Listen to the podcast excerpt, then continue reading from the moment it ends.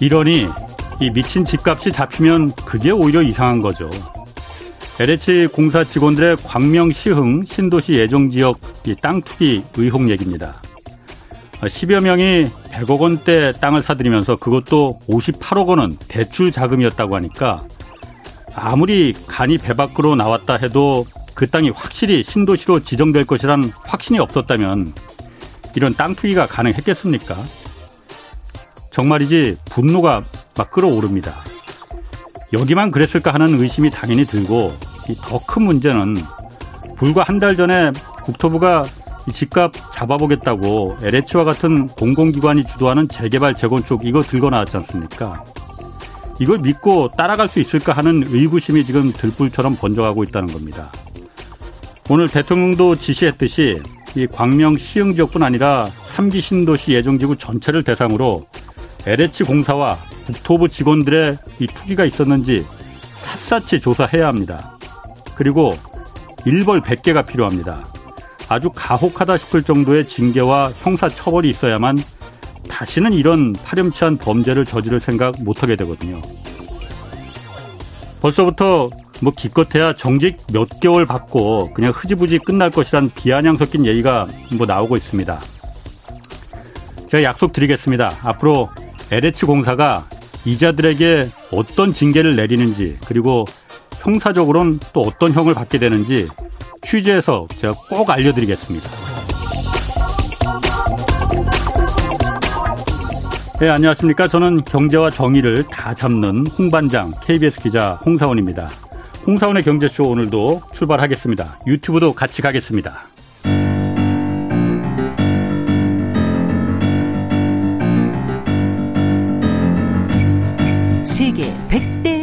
100대 경제학자 가짜 경제 뉴스 감별사 가슴이 뜨거운 경제학자 건국대 최백은 교수의 이게 경제다. 네, 경제 고수만의 탁월한 식견 그리고 통찰력으로 경제 이슈 분석하는 이게 경제다 시간입니다. 어, 대한민국 경제학 가정교사 최백은 건국대학교 경제학과 교수님 나오셨습니다. 안녕하세요. 네, 안녕하세요. 아이고 제가 지지난주 나오셨을 때 네. 그냥 그 예에 정말 어긋난 말이 튀어나와서 아닌데요? 죄송합니다. 아, 아닌데요? 아 정말 죄송합니다. 제가 들어보니까 그 진심에서 나온 말 아니라는 걸 아시죠? 아이, 저는 저는 아무 불편 없었어요. 아, 질문자는 사회자는 그렇게 해야 되는 거고. 고맙고 아무튼 제가 예. 밥 한번 모시겠습니다. 아, 예, 감사합니다. 예. 자, 그 어, 4차 재난지원금 어제 결정이 됐어요. 예. 그래 19조 5천억 꽤 많은 예. 액수예요. 이제 내일 국회에 올라갈 예정인데 벌써부터 뭐 여야 신경전이 네. 뭐 날카롭습니다. 뭐 아무래도 선거가 코앞에 있으니까 전체적인 규모와 이 평가 어떻게 좀 보세요? 저는 어, 첫 단추를 잘못 끼다 보니까 계속해서 이제 그러니까 이게 그 어긋남이 계속 반복되고 있는데요. 예. 예를 들어서 기재부 홍남기 부총리는 이제 자기 소신이라고 해가지고 예. 선별을 계속 해왔단 말이에요. 네네. 에, 그리고 이제 에, 에, 민주당의 이낙연 대표 같은 경우는 이제 지난해 하반기부터 당 대표를 맡고 나서부터 예. 이제 선별을 같이 이제 그러니까는 또 어, 어, 옹호하면서 이제 여기까지 왔는데요. 네네. 근데 이제 한 분은 제가 볼 땐 이낙연 당 대표 같은 경우는 정치적인 셈법으로 저는 했다고 생각이 들고요. 예. 홍남기 부총리는 어 시대가 변했는데 에, 시대 변화에 맞는 그러니까 정책의 어떤 하나의 그 새로운 정책의 개발에 실패한 저는 사례라고 보는데요. 예. 우리가 흔히 에, 작년에 우리가 BC AC라는 말이 유행했었어요. before 코로나, 코로나? after 코로나 예. 해가지고요.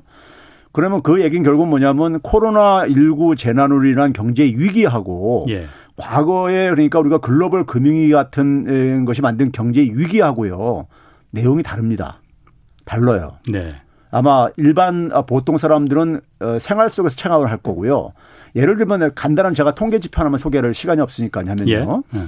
에, 글로벌 금융위기 때라든가 평상시 과거의 금융위기에서는요 자영업자들이 타격을 누가 받냐면요 자영업자도 고용원이 있는 자영업자가 있고요 음, 음. 직원을 채용하는 자영업자가 있고 자기 가족과 자기 혼자 사는 이런 자영업자들이 예. 있습니다 예. 고용원이 없는 자영업자요. 예.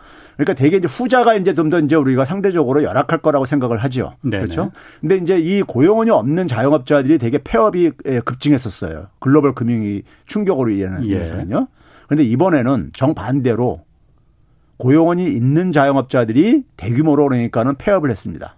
어, 왜요? 왜 그렇지? 어, 생각을 해보세요. 예를 들어서 매출이 음. 그러니까 그래서 타격을 어. 받잖아요. 예. 사람들이 활동에 위축되니까는 예. 매출 감소가 타격이 오니까 그러면 거기 그 속에서 대응을 할 수 있는 게 예. 일단은 뭐냐면은 뭐 폐업하기 전에 할 수 있는 것은 예. 대출을 받거나 아니면 그다음에 인건비를 줄이거나 예. 뭐 이런 식으로 대응할 수밖에 없죠. 그렇죠. 그렇죠. 손님이 줄어들고 그러니까요. 예. 그러다 보니까는 이제 그러니까 그 고용원이 있는 자영업자들이 그 이 소위 말해서 자기들 그러니까 이 고용 저기 직원들을 많이 이제 해고하고 단기적으로 예. 해고하고 고용원이 없는 자영업주로 이제 돌아섰거나 일부는 네 아니면 이제 거기서 더 시간 지나면 폐업을 하거나 예.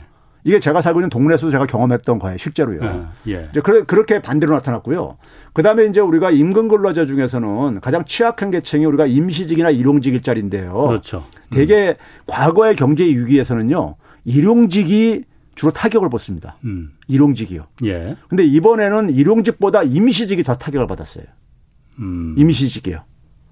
그러니까 이런 이 그 내용이 예. 그러니까 왜, 왜 임시직이 가냐면요. 예를 들어서 그러니까 우리가 그 임시직 같은 경우 우리가 1년 미만 이제 그러니까 되게 이제 고용 계약이 돼 있는 예, 예. 예. 이런 음. 이제 분들인데 이런 분들이 그러니까 되게 보게 되면 이제 이게 장기화 되어지면서 장기화 되어지면서 그러니까는 그분들이 그 고용을 유지할 수 없었던 거예요.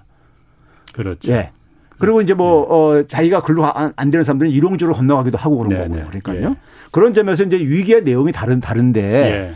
우리가 과거 위기 상황에서 우리가 선택했던 방식으로 대응을 하 면서 선별로 계속해서 이제 고집을 폈단 말이에요. 경제 예, 예. 당국은요. 근데 그 결과가 지난 1년 동안의 결과가 다 수치로 나왔어요. 나왔습니다. 예. 그러니까 우리 선별로 할 때 우리가 얘기했던 게 뭐였었습니까요? 어려운 사람한테 더 두텁게 지원하자 이 얘기였었잖아요.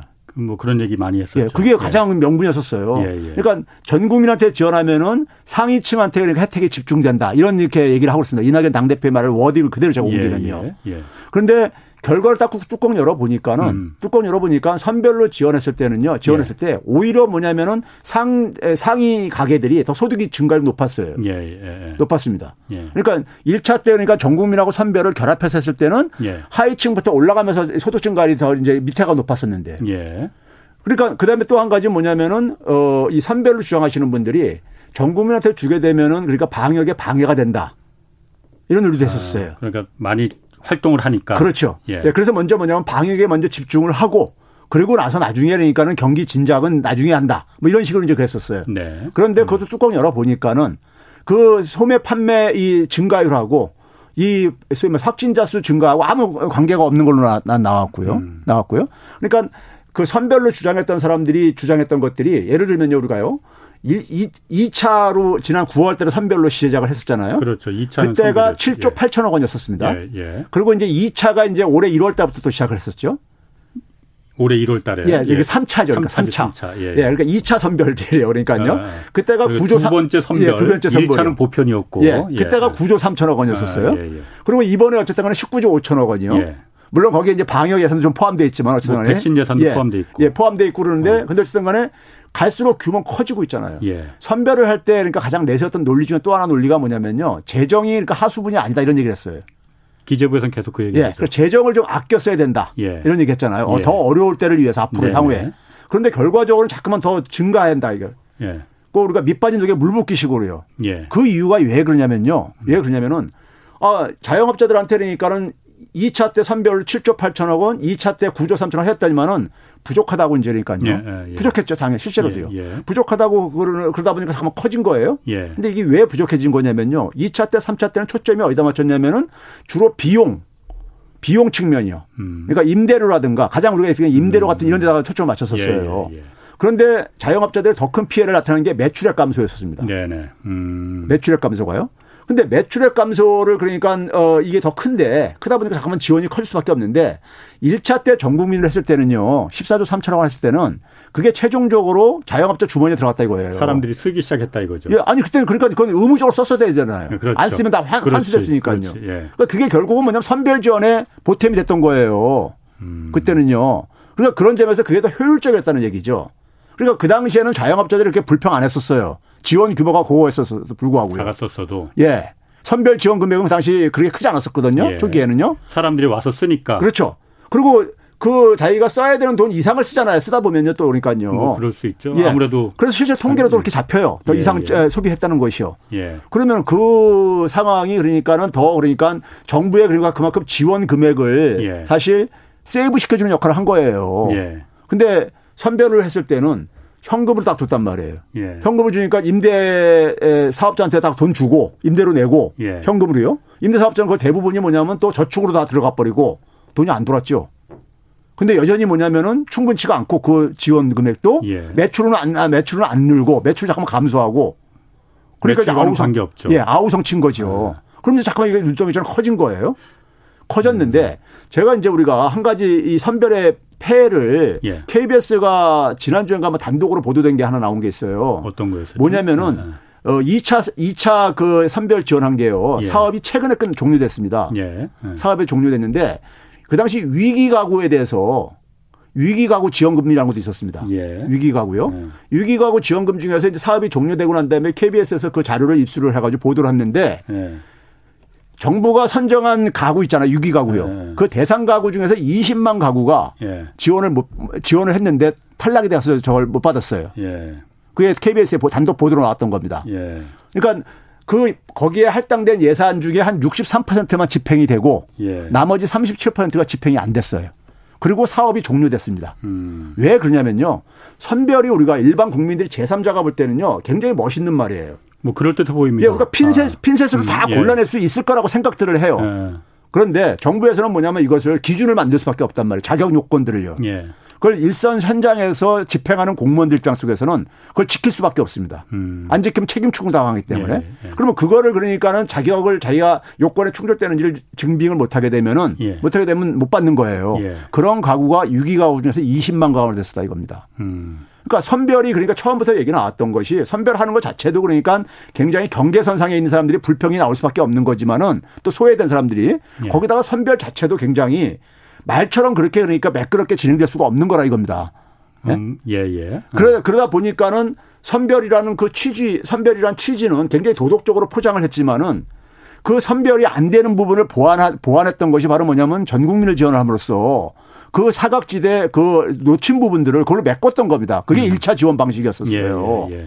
그런데 그 1차 지원 방식에 대한 효과가 그러니까 지난해 1년 동안 쫙 나왔음에도 불구하고 4차에서도 계속해서 고집을 피우는 거는요. 제가 볼 때는 두 가지입니다.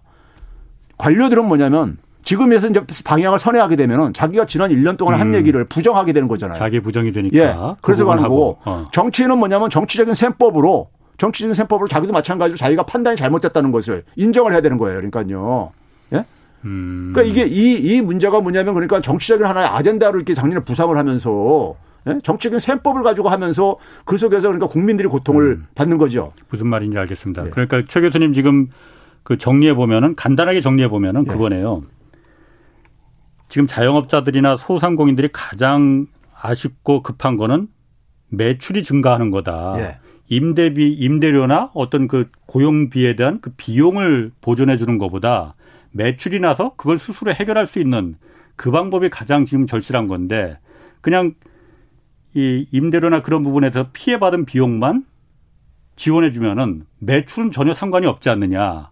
그러면은 이거는 굉장히 비효율적인 방식이다라는 부분을 지금 말씀하시죠. 그렇죠. 저는 예를 들어서 집합 금지라든가 영업 제한처럼요. 정부가 그러니까 강제로 행정적으로 행정명령을 동원했었던 것은 예. 그건 영업 영업 자유를 침해했던 거니까는 그건 저는 보상을 해줘야 된다고 생각해요. 예. 근데 그 나머지 부분들에 대해서는 결국 뭐냐면 소비 활동 이축에 따른 매출 감소가 자영업자들이나 소상공인들이 더 크다 그래요.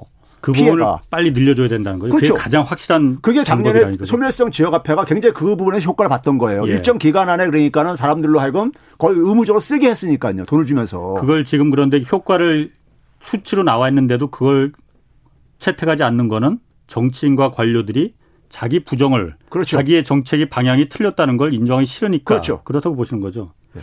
그 기재부 같은 경우에는 지금 쭉 보면 아까도 이제 기재부에서 이제 국가 재정은 화수분이 아니다. 예. 그 말이 딱 그 말 하나만 딱 머리에 예. 남거든요. 그렇죠. 예. 그말 한마디만 들으면은 아, 기재부는 정말 하기 주기 싫은데 마지못해 지금 뭔가 시혜를 국민들에게 시혜를 해주듯이 하는구나라는 느낌이 좀 들, 든단 말이에요. 예. 그런데 기재부가 그런 논리를 피는 어, 첫 번째 논리는 국가 재정 건전성이라는 네. 걸 항상 들고 나온단 말이에요. 네. 물론 재정 건전성이 우리나라가 다른 나라에 비해서 좀 좋긴 하지만은 그보다 더 문제가 되는 거는 건전성이 부채가 높아지는 속도가 너무 빠르다. 40%였던 것이 지금 50%로 올라가는 게 너무 빠르다.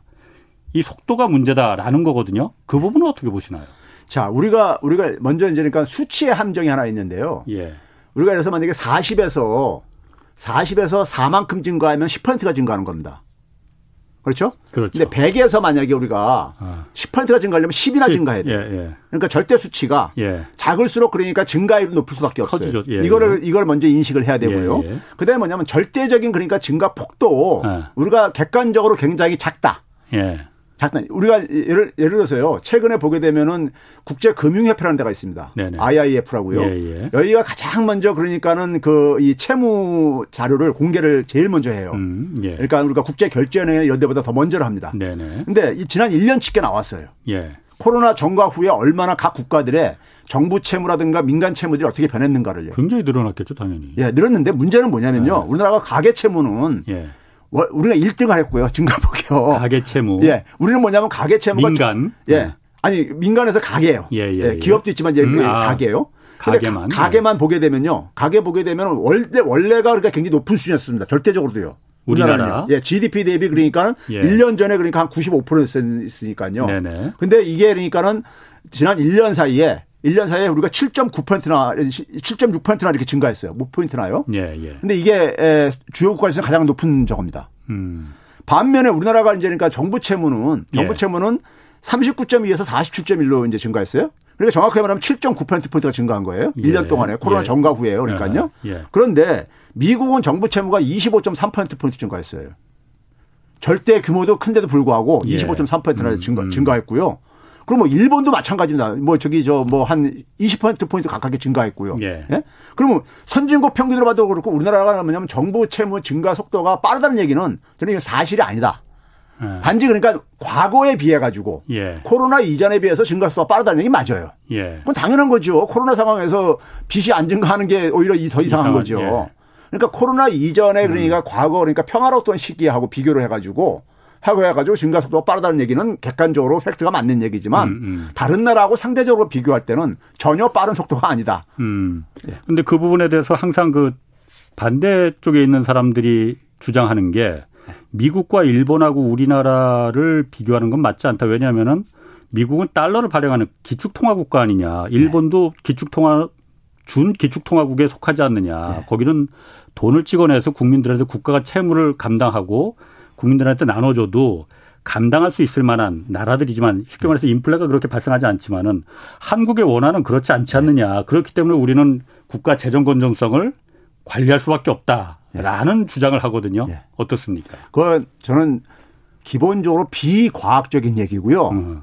그러니까 제가 흔히 많이 표현할 때 무슨 얘기냐면 경제 정책은 과학이어야 됩니다. 예. 네? 객관적이 과학이어야 되는데 우리가 흔히 그러니까 우리 국민들이 과거 음. 예한액에 대한 트라우마가 있잖아요. 우리나라는요. 그렇죠. 그렇죠? 예. 그걸 이용을 해가지고 흔히 이제 그러니까 국가 부도 이런 얘기를 이제 그러니까 언론에서 많이 쉽게들 써요. 너무요. 그러니까 예. 야 자극적인 용어들을요. 예. 근데 우리가 이 그것과 관련된 학문적인 용어가 뭐냐면요. 우리가 흔히 대외 신인도라는 표현을 많이 쓰잖아요. 네네. 대외 신인도라는 건 사실 그러니까 학문적인 용어는 아니에요. 음. 학문적인 용어는 네. 아닌데 우리가 흔히 이제 대외 신용을 나타나는 게 국가 신용 등급이라는 게 있잖아요. 네네. 네. 국가 신용 등급을 국가 신용 평가 기관들이 예. 결정할 때 사용하는 지표들이 있습니다. 네. 그렇게 아닙니까? 객관적으로 그렇죠. 한 여섯 가지가 있어요. 음, 예, 예. 거기에 정부 채무는 없습니다. 음. 정부 채무 없어요. 아, 정부 채무 없어요. 없어요. 왜, 왜 어. 없냐면 이유가 아. 있어요. 이유가 정부 채무가 예. 이번에도 그러니까 저기 그 국제금융협회에서 48개국을 대상으로 해가 쭉 발표를 채무 증가를 했잖아요. 네, 네. 제가 그래서 정부 채무 변화하고 국가 신용 등급의 변화를 제가 쭉 추적을 해봤어요. 예. 했는데 48개 국가 중에서 네 나라만 그러니까 신용 등급이 하 저기 저 하락했어요. 예. 네 나라만요. 예, 예. 근데 네 나라가 하락한 나라가 어디냐면요. 멕시코라든가 예. 가나, 나이지리아, 남아공화, 남아공화 이런 나라가 있었어요. 예. 이런 나라들이 신용 등급이 하락을 했어요. 근데 이런 나라 중에서 멕시코 같은 경우는요. 우리나라보다 정부 채무가 더 낮아요. 음, 더 낮은데도 어, 예. 신용등급이 어, 하락했어요. 어. 반면에 우리가 기축통화 기축통화에서 그러는데 예. 싱가포르 가요. 예. 싱가포르 기축통화 국가 아니잖아요. 뭐 그렇죠. 예, 아닌데 싱가포르가 정부 채무가 1년 전에 126%였었습니다. 네. 근데 1년 지나면서 뭐냐 148%까지 증가했어요. 음. 얼마 22%나 확 예, 증가했습니다. 예. 이 나라는 증가하기 전이나 후나 지난 25년 동안에 음. 국가 신용 등급이 AAA 최고 등급이었습니다. 예. 어. 지난 25년 동안에 정부 부채가 채무 비율이 두 배로 이상 증가했는데도 불구하고 예. 한 번도 떨어진 적이 없어요. 예. 지금 무슨 얘기냐면은 정부 채무하고 관계가 없다는 거예요. 음. 정부 채무는 있잖아요. 우리 대외 신유도라는 건 이런 겁니다. 쉽게 얘기해서 저 나라가 그러니까 우리가 얼마나 그러니까는 그이 이 채무를 상환할 능력이 있느냐 정부가 예. 우리가 이렇게 객관적으로 얘기되잖아요. 예, 예. 그럼 정부가 정부 채무를 상환할 때 우리 결정하는 게 뭐냐면은 정부에 들어오는 수입보다 나가 그걸 갚아야 되는 이자라든가 이런 것들을 감당할 수 있느냐 없느냐. 네네. 첫째 그거고요. 둘째는 뭐냐면 외국인들이 이 나라 못 믿겠다 해가지고 음. 갑자기 철수했을 때그 예. 달러 부채를 막을 수 있느냐 없느냐. 예. 그렇죠?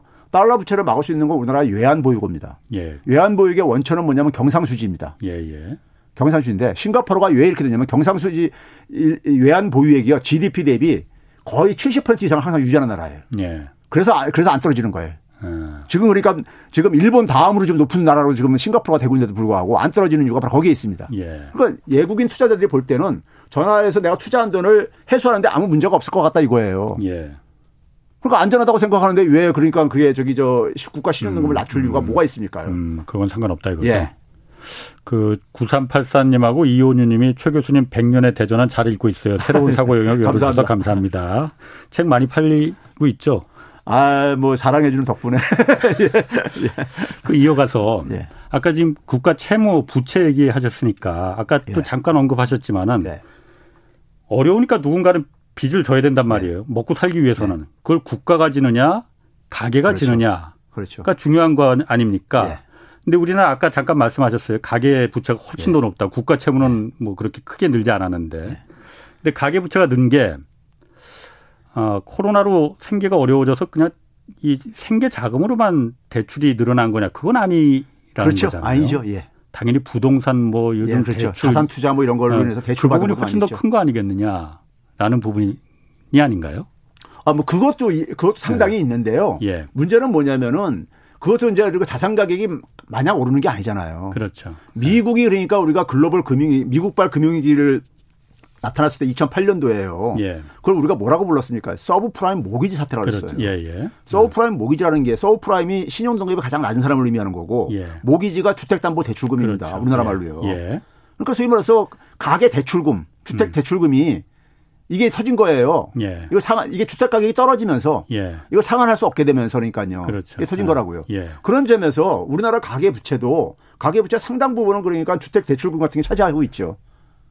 그러니까 뭐 그래서 생계형 대출 같은 것도 있지만은 네네. 자영업자들의 사업 대출 이런 것도 포함되어 있지만은 예. 주택담보대출 상당히 포함되어 있죠. 예예. 예. 포함되어 있는데 그래서 우리가 흔히 말해서 부채라는 것은 제가 이제 이렇게 표현합니다. 미래 소득을 당겨서 쓰는 거예요. 그렇죠. 예, 당겨서 쓰는 예, 겁니다. 예, 예. 근데 이거를 상환하려면 미래 소득이 자기가 안정적인 소득이 확보가 돼야 되는 겁니다. 예. 미래 안정적인 소득은 보통 사람들한테는 일자리하고 관련돼 있어요. 그렇죠. 예? 아, 근데 예, 일자리가 예. 지금 굉장히 고용이 불안정한 상황. 그렇죠. 상황 속에서 채무가 지금 증가하는 것은 음. 이게 지속이 불가능하다는 걸 의미하는 거죠. 예. 그러면 언젠가는 그러니까 이게 그러니까 다시 그러니까 조정이 생길 수밖에 없다는 거죠. 자산 예. 가격도 예. 조정이 생길 수밖에 없고요. 예, 예. 글쎄 그 충격은 그 충격이 나타날 때를 우리가 금융위기 때 미국에서 경험을 했던 거예요. 예. 경험했던 것이고 더 오래전에는 일본에서 90대 초에 자산시장 거품이 꺼지면서 우리가 경험했던 것이고요. 예. 그 선진 국가들이 대개 보게 되면 가계 채무가 그러니까 그렇게 폭발을 하면서 음. 폭발을 하면서 정부 부채가 급증을 했던 거예요. 음. 그거 뒷수습을 해야 되니까요. 그렇. 어, 가계 채무가 예. 도화선이 돼서 예. 국가 채무가 그 뒤따라서 올라가더라. 이거죠. 정부 채무 증가는요 결과입니다. 원인이 아니라요. 음. 지금 미국이 지금 그러니까 128%까지 이렇게 올라가 있어요. 예, 예. 정부 채무가요. 예. 그 미국이 금융위기 전까지는 60% 정도에서 안정적이었습니다. 어. 금융위기 터지고 서 이렇게 올라간 거예요. 100%가 예. 쫙 올라갑니다. 그 뒷수습 때문에 그랬다는 거죠. 왜 그러냐면요. 가게가 예를 들어서 주택 가격이 하락하는데 주택 대출금을 못 갚아요. 그럼 은행들이 그만큼 손실이 생깁니다. 예. 돈 빌려주는 금융회사들이요. 그렇죠. 예. 그러면 금융회사들이 부실화되면서 그 금융회사들이 이게 저기 저 어, 망할 수가 있으니까는 예. 정부가 공적 자금 투입한단 말이에요. 예. 그러니까 정부 채무가 급증하죠. 그렇죠. 예. 대개 선진 국가들은요 가계 채무가 급증하고 나서 그게 터지고 난 다음에 정부 채무가 뒤따라서 증가합니다. 예. 그래서 제가 항상 하는 얘기가 민생 안정이 안 돼 있으면 재정 안정도 불가능하다. 맞습니다. 예. 그러면 우리가 선진 국가들은 그러다 보니까 지난 음. 1년 동안에도 가계 채무는 굉장히 아주 아주 잘 관리를 했어요. 예. 그러니까 정부가 오히려 그러니까 맷집이 더 튼튼하다고 생각하는 거죠. 그러니까 그걸 경험해서 알았기 때문이라고. 그렇죠. 예. 나중에 그걸 막지 못하면 나중에 정말 호미로 막을 걸 그렇죠. 막게 바로 그겁니다. 예. 예. 그게 더 그러니까는 정부 재정 건전성을 더 악화시키더라 이거예요. 예. 그래서 그래서 흔히 미국의 지금 이 바이든 행정부의 제니 옐런이 연준 의장 출신이잖아요. 예. 그래 그 사람 그분이 뭐라고 합니까? 지금은 그러니까는 채, 정부 채무는 잊어버려라. 예? 지금은 잊어버려라. 그건 나중에 예. 예? 갈 문제이고 예. 이런 얘기를 하거든요. 그 이유가 이 경험 속에서 나오는 거예요. 음. 경험 속에서. 그러니까 우리가 흔히 경제학자들이 위기가 위기에 대해서 대응할 때 위기 전에 그러니까는 자원을 동원하는 것이 그 어, 비용을 최소화시키는 것이 발생하지 않도록 음. 그게 위기가 터지고 난 다음에 사후 뒷수습하는 것보다 몇 배로 적게 든다 이런 얘기를 해요. 음. 예? 그러니까 가계 부채가 전가시켜 버리면은 예. 나중에 그게 감당 가계가 감당 못하게 되면은 예. 결국은 국가가 뒷수습을 해야 되는데 그렇죠. 그 비용이 훨씬 더 그럼요. 커지더라. 예. 예. 미국의 서브프라임 모기지 예. 사태 때도 그랬고 여태까지 과거의 그 위기를 쭉 경험해 보면 반주해 보면은 예. 결국은 미리 가계 부채를 막아주는 게 훨씬 적은 비용으로 그렇죠. 관리할 수 있더라라는 예. 거군요. 그렇죠. 그게 우리가 수십 개 국가들 사례를 겪었던 나라들 보게 되면 그게 공통적으로 확인되는데 우리는 반면 교사로 삼아야 될 게 아니겠습니까? 예? 그 그렇게 해서 지금 어쨌든 지금 이제 추경 이제 15 재난지원금 19조 5천억 관련해서 추경도 한 15조 지금 어 지금 내일 이제 국회에 올라가는데 자연스럽게 이제 그 이 재원을 어디서 마련할 거냐 그 얘기가 지금 예. 증세위가 나온단 예. 말이에요. 세금 올린다는 예. 얘기가 선거에 이제 코앞이지 않습니까? 예. 세금 올린다고 하는데 선거에는 굉장히 그야말로 정치인들 입장에서는 정말 이거 말 꺼내기도 싫은 주제일 거예요. 예. 그 부분은 어떻습니까? 이게 그야말로 방법은 두 가지일 것 같아요.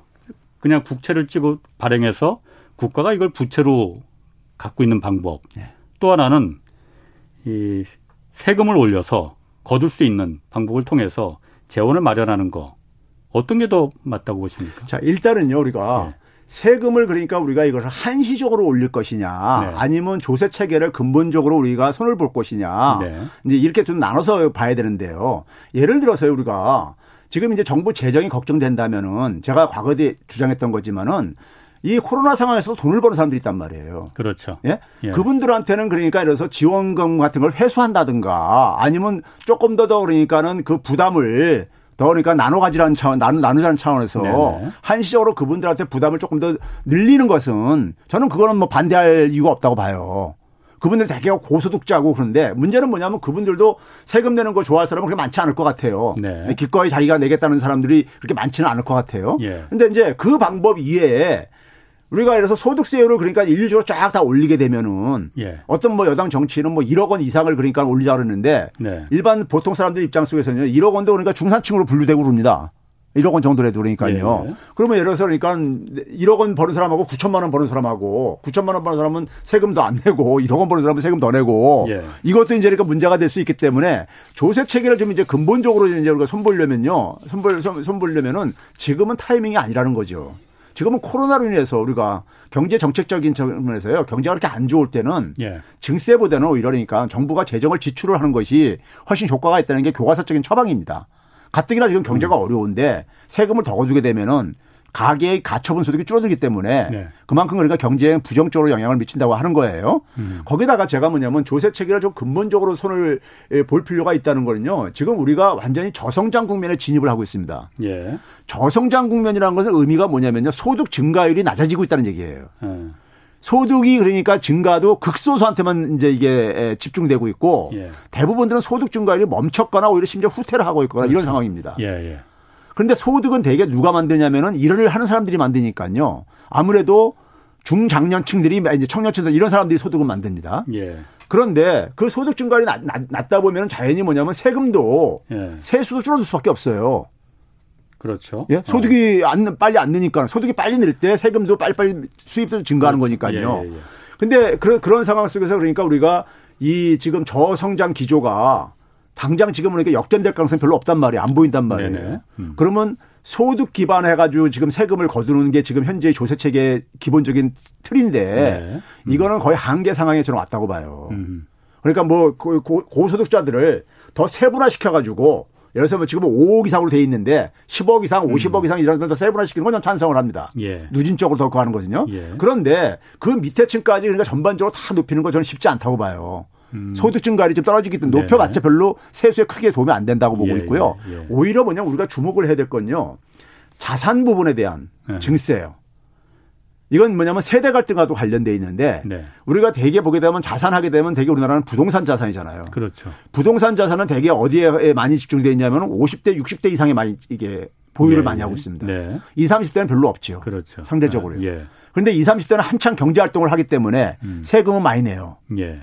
근데 혜택은 뭐냐면 대개 60대 이상이라니까 복지 지출은 많이 되고 있잖아요. 예. 정부 재정 지출은요. 예. 예. 근데 자산이 많으신 분들이 혜택이 가고 음. 있는 거예요. 연령층으로 볼 음. 때는요. 예, 예, 예. 그런 그런 점에서 소득 기반 소득 기반의 세제를 자산 기반의 세제로 음. 자산 기반의 세제로 그러니까 우리가 좀 보완을 할 필요가 있다 이겁니다. 예. 그러니까 부동산으로 인한 불로소득이라든가 아니면 그러니까 주식 투자에 대한 그러니까 이런 소득이라든가 이런 것들을 자산 소득에 대해서요. 예. 이런 부분을 조금 더 강화할 필요는 저는 있다고 보는데 그것도 그러니까 우리가 지금 이 시간에 이, 이 시점에 음. 저는 하는 것은 저는 않다. 예, 왜 그러냐면요. 지금은 위기를 수습을 해야 되는데 예. 우리가 흔히 이런, 이런 거예요. 지금 홍 기자님이 저한테 질문한 것도 어 이렇게 지금 재정이 많이 투입되는데 예. 우리 재정이 지금 어. 수입은 지금 잠깐만 오히려 그렇지. 줄어들고 예. 그렇죠? 이런 예. 상황인데 에, 그게 이제 그러니까 그 일반 국민들은 충분 제가 그 심정 충분히 이해합니다. 예, 그런데 예. 우리가 이제 흔히 학자들이 경제학자들이 되게 정부 채무가 그러니까 어느 정도까지가 견딜 수 있는 것이냐 예. 이런 걸 추정을 하고 그래요. 음. 근데 지금 현재 이자율로 보게 되면요. 우리나라는 200, 200%가 넘어도 견딥니다. 예. 근데 음. 이제 경제학자들이 관심 있는 건 뭐냐면 정부 채무가 증가할 때 음. 이게 정부 채무가 정부 파산으로는 이어지지 않지만은 경제에 부정적으로 영향 미치는 대표적인 게 뭐냐면 성장률을 둔화시키는 음. 여기에 영향을 미치는 지점이 어느 지점 정도냐 예. 이런 걸 계산을 합니다. 음. 계산하는데 아, 이, 금융위기 이후에 수십 개 국가들을 학자들이 연구를 한 게 많이 나와요. 예. 근데 거기에 보게 되면 되게 GDP 대비 예. 한 90%까지는 네. 성장률 둔화에도 별로 영향 안 미친다. 음. 예? 90% 넘어서면서부터 대개 성장률 둔화에 영향을 미치더라. 이것도 정부 파산이 아니라 성장률을 둔화시키더라. 음, 음. 이렇게 얘기를 해요. 예. 연구 결과를 보게 되면요. 그러면 그런 걸 구할 때는 아직 우리나라 같은 경우는 지금 50%가 지금 아직 안 된 상태야. 예. 네. 여유가 있는데 이 상황 속에서 세금을 얘기를 해가지고 국민들 그러니까 개인이니까 우리가 지금 그러니까 부담을 심적인 부담이라든가 음. 이런 걸 지금 저는 그럴 필요 없다는 필요 없다고 봅니다. 그러니까 아까 말씀하셨듯이 제 저도 이제 그런 부분을 예전에 제가 대기업과 조세제도 조세 정책이라는 취지를 한번 프로그램 만든 적이 아, 예. 있었는데 우리나라 이 조세 체계가 지금 많이 나아졌다고 하지만은 예. 이 노동 소득에 대한 과세와 예. 자본 소득에 대한 과세 그러니까 돈이 돈을 버는 그 세금 그 부분에 대해서 세금을 매기는 거는 굉장히 관대한 부분이 아직까지도 있는 그렇습니다. 것 같아요. 그래서 예. 그런 부분은 아무래도 지금 손볼 시기는 아니지만은 예. 장기적으로는 손을 봐야 되겠고 지금 증세를 얘기하는 사람들도 이 어쨌든 전체적인 조세 체계를 전반적으로 손보자는 게 아니고 한시적으로 지금 워낙 위기니까 한시적인 어떤 재난세 같은 걸 그 좀 도입하는 게 어떻겠느냐. 예를 들어서 지금 다들 어렵다고 하지만은 지금 대기업들 같은 경우에 오히려 돈을 더 많이 버는 대기업들 많거든요. 그래서 특별 배당도 지금 그 추진하고 그러잖아요. 네. 그런 부분에 대해서 다 같이 고통을 분담한다는 차원에서 예전에 우리가 IMF 때 금모기 해서 금모아서 그게 실제로 뭐 국채를 갚는 그 빚을 갚는데 도, 실질적인 도움이 됐겠습니까? 어떤 상징적인 시그널이잖아요. 예. 같이 공, 고통을 우리가 외면하지 않고 분담하겠다는 이런 부분에 대한 어떤 한시적인 재난세나 이런 부분을 좀 마련해서 이 기금을 이, 이 재원을 마련하는 게 어떻겠느냐 그런 얘기를 하 는 거거든요. 그런 부분에 대해서는 어떻습니까? 그러니까, 그러니까 제가 한시적인 아까, 아까 제가 전제로 예. 한시적으로 이 와중에도 돈을 버시는 분들이 아, 있으니까 예. 그것도 돈을 이제 뭐 조금 버는 게 아니라 굉장히 많이 아. 버시는 분들이 있는데 그분들한테 그러니까 이래서 우리가 흔히 뭐 사회 연대세라든가 예, 예. 아니면 저는 개인적으로 이번 기회에 그러니까 우리가 신이 유럽에서는 이미 도입한 거지만 플랫폼세 같은 경우 거기 예. 디지털세라고 불리고 있지만은 예. 플랫폼 기업들이 많이 돈을 벌잖아요 지금요. 그렇죠. 이 아. 비대면 거래가 많이 가면서요. 오히려 더 많이 벌게 됐죠. 예. 근데 이제 그것도 이제 그러니까 우리가 그런 부분은 그런 좀 많이 버는 기업에 대해서 무조건 다 플랫폼 기업으로 돈을 버는 건 아니겠지만은 그냥 돈을 많이 버는 기업 기업들한테 적어도 그러니까 제조업의 영업이익률을 초과하면서 예. 평균적인 초과이익을 초과해가면서 했을 때그 수익 중에서 일정 부분을 아. 저 같은 경우 그 평균 이상 중에서 한 50% 정도를 거기에 그거에 대해서는 그러니까 좀 그러니까 저 플랫폼세를 저는 도입하자고 주장하는 사람 중에 한 사람입니다. 음. 근데 이제 그러니까 그런 걸 이제 그러니까 우리가 그래서 제가 전 국민 재난지원금 지원할 때도 재정이 예. 그렇게 걱정된다면은 아.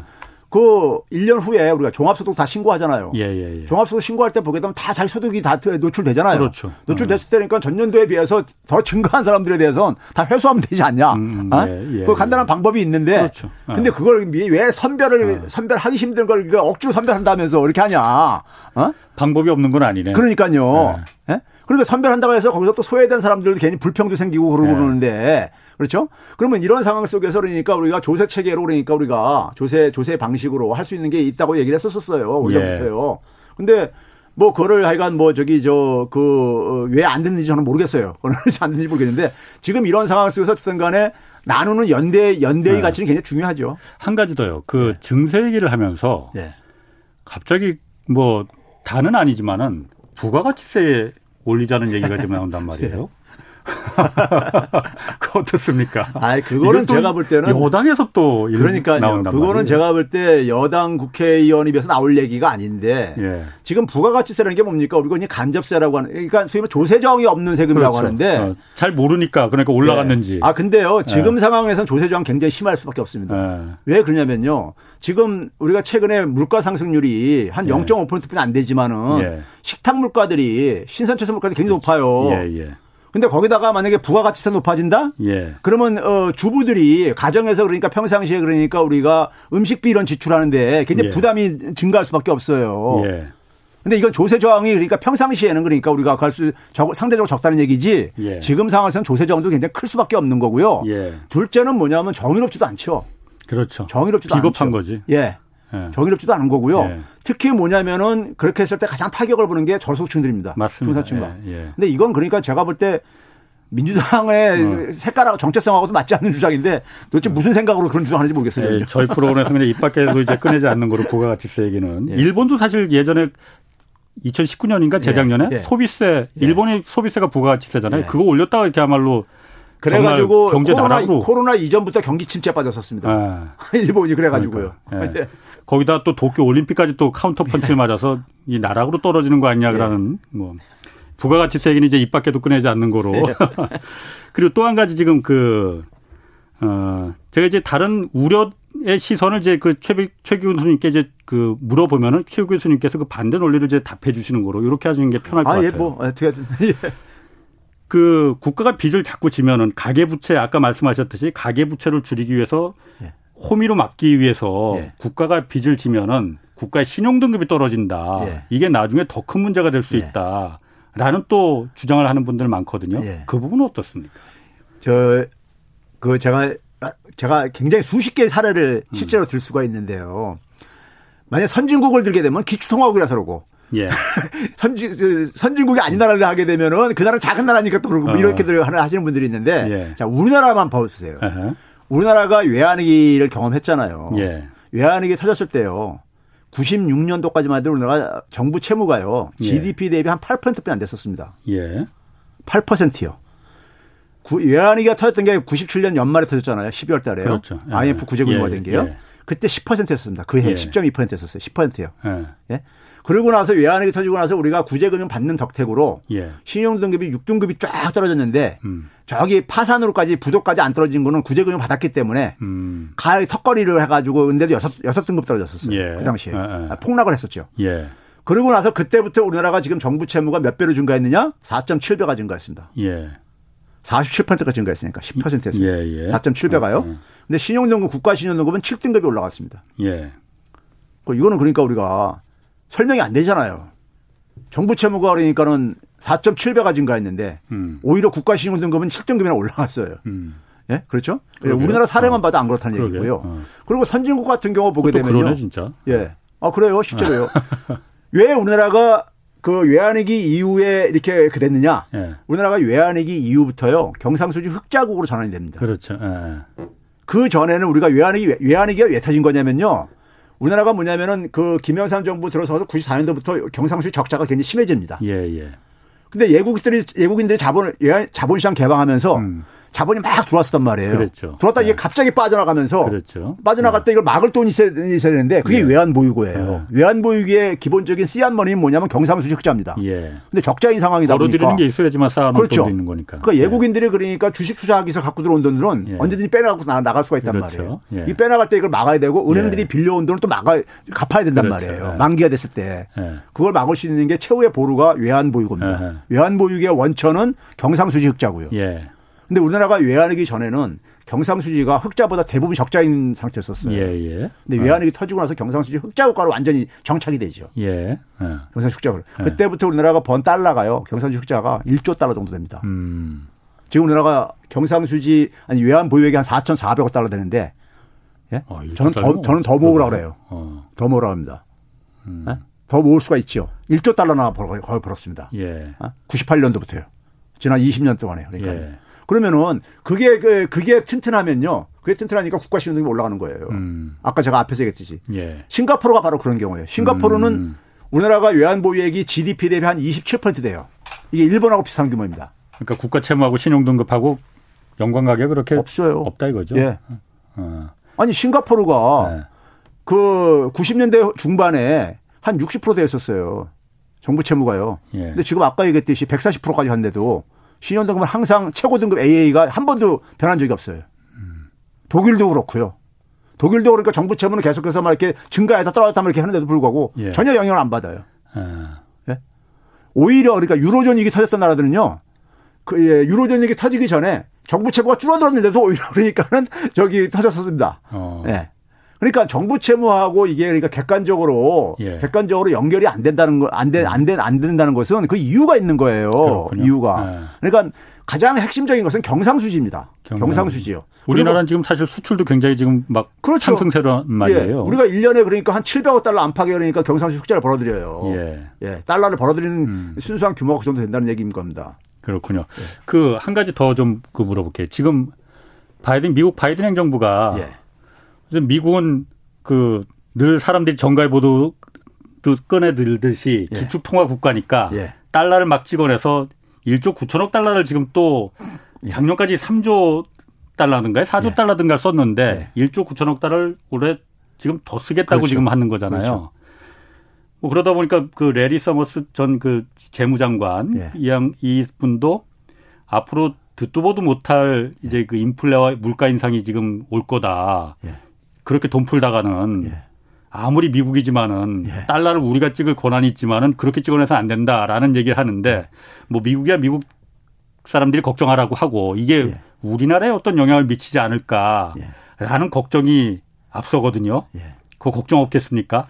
어, 저는 그 래리 서머스 주장이에요. 예. 어, 동의는 안 하는데요. 예. 왜 그러냐면 지금 우리가 이제 흔히 인플레이션 압력이 보인다고 해가지고 국채 금리에 예. 10년물 국채 금리가 1.5%가 올라갔 넘어섰다. 예, 일시적으로요. 예. 예. 근데 일시로 넘었다 다시 후퇴했어요. 다시 좀 안정됐어요. 후퇴하는 예. 이유가 있습니다. 아하. 후퇴하는 이유가 있는 게 뭐냐면요. 예. 그렇게 올라가게 되면은 지수적으로 올라가게 되면은 주식 시장이나 이런 데가 아, 채권 시장이 붕괴될 받지. 수가 있어요.